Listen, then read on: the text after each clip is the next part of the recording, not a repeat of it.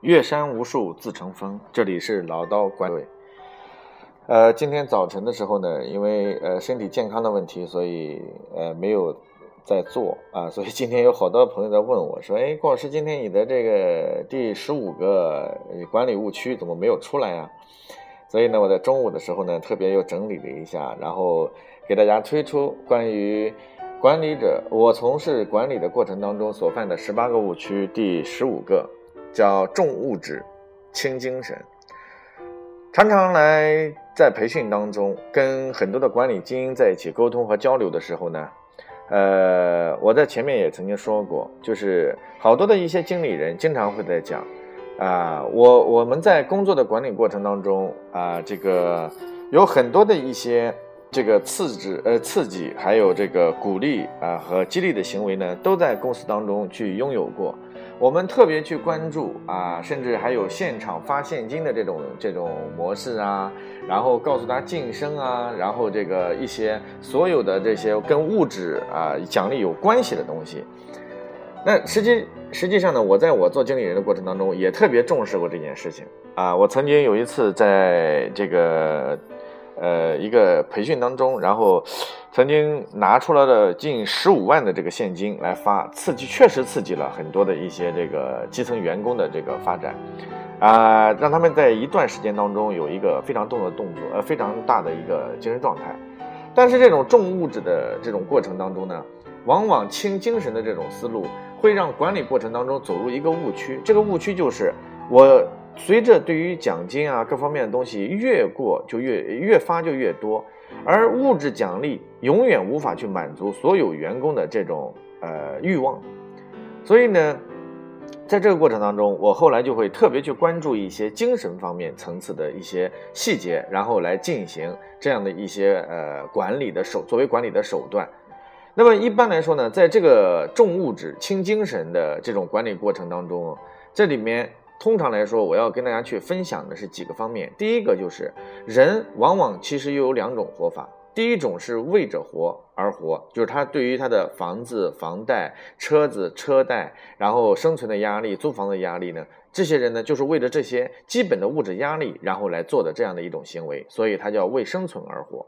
其实另外一种员工呢，他还有员工都有一个层面叫做为意义而活。就是我是不是这个企业发展对我的职位的晋升、能力的成长有更大的帮助？因此，它对于精神的驱动力呢，实际上是在所有的员工当中都存在的。而一般的管理者如果只是用物质的方式来采用刺激，而没有从精神的意义当中然后给予补足的话，往往你的团队越带就会越累，而且越带你的成本就会付出的越多。那么第二个观点呢，就是物质的驱动，它是一种本能化的。它相对来说比较低层次，然后这个对于员工的生存状态是能够达到一定的刺激作用，但是物质的驱动呢，往往会让你的员工为利而来，为钱而走，因此过分的强调物质方面的一些这个管理，容易导致啊这个所有的员工对内在精神和内在的价值以及企业的愿景和价值观的这种呃统一性以及这种追求。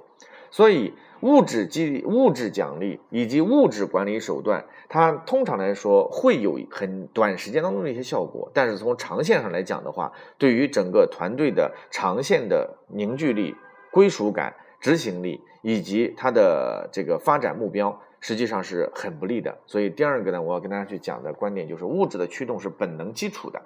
它不能够去取代精神的作用，而第三个，精神的驱动。对于价值观的这种呃持续的这种考核和对价值观的这种统一呢，它具有一定的高层次性。人和动物之间最大的差别，其实除了生存的意义之外，人类它不仅仅需要活着，还是需要有更加有意义的、有价值的去活着。因此，它有一个内在追求的动力。我曾经有一次在我的管理过程当中做了一次这个。呃，出现很大瓶颈的时候呢，我就做了一次关于这个呃内在驱动力的一一场小型的一个团队聚会。这个聚会呢是在我的办公室的一个那个茶水区当中。然后呢，我就在晚上的时候，然后把办公区全部灯都关掉，然后呢就在周边的地区点上了很多的一些蜡烛。哎，形成了一个叫烛光的一个分享会。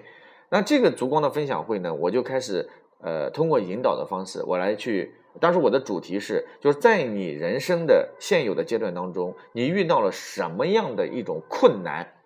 啊？比如说你的高考啊，你跟妈妈之间的这个观念的对立呀，你想要一个什么这个这个呃手机或者什么，最后通过你的努力达到了，就哎你是怎么达到这个过程的？怎么跨越这个困难的？当时我是提出这个主题，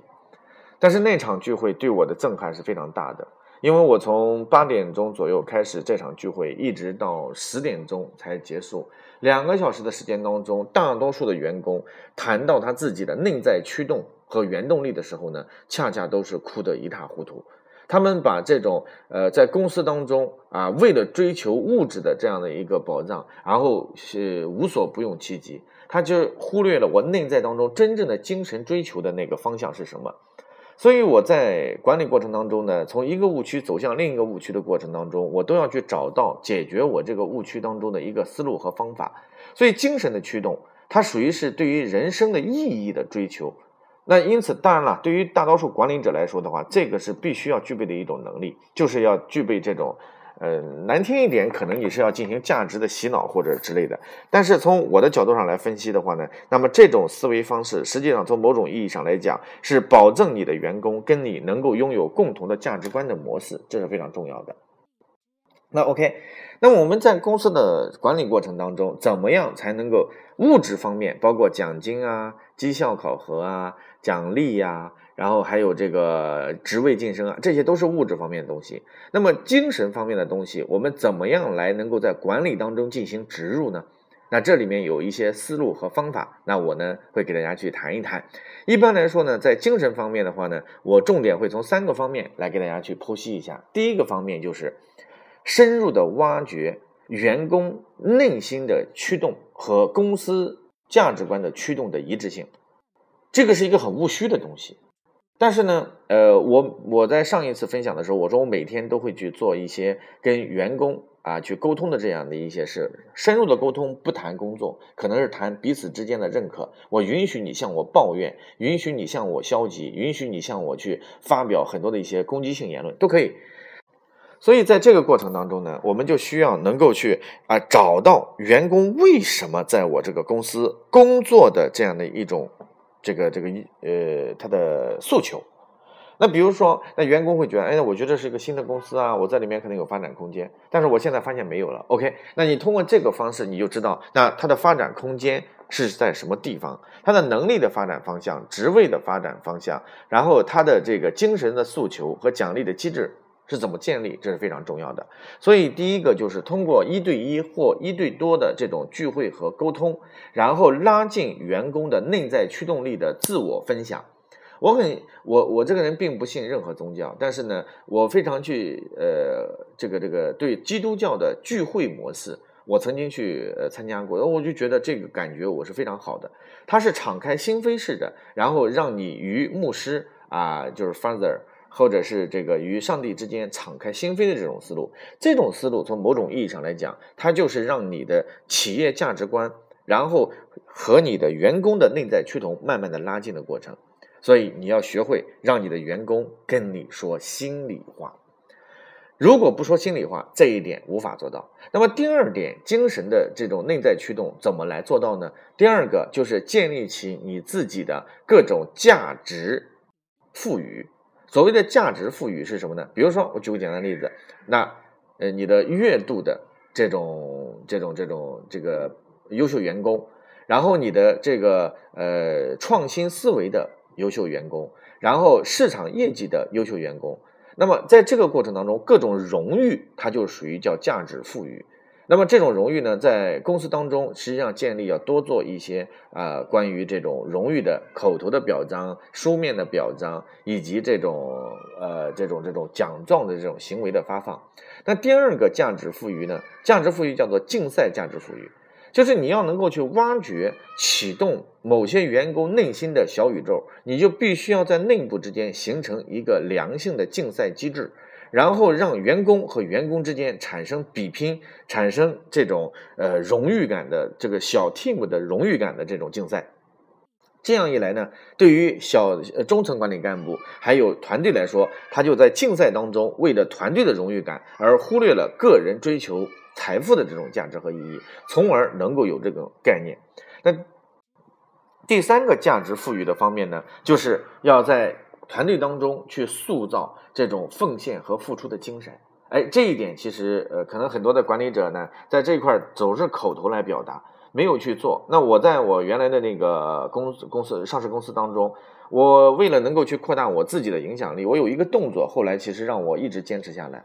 就是当我去到公司的时候，然后呃，我发现我办公桌可能都是被阿姨给我打扫干净了，办公室打扫干净了。但是我在这个过程当中，哎，我就会去表达，哎呀，阿姨你辛苦了，然后哎呀，这个大姐你辛苦了。然后呢，我会在各种场合当中去啊弘扬这种付出精神。为了你，比如说像员工他持续加班，然后我就赋予他这种奉献和这种付出精神的这种奖励。与鼓励与赞美，这样一来的话呢，这种价值赋予就让你的团队当中都向着这个正的方向，然后来走，感觉就会非常的好。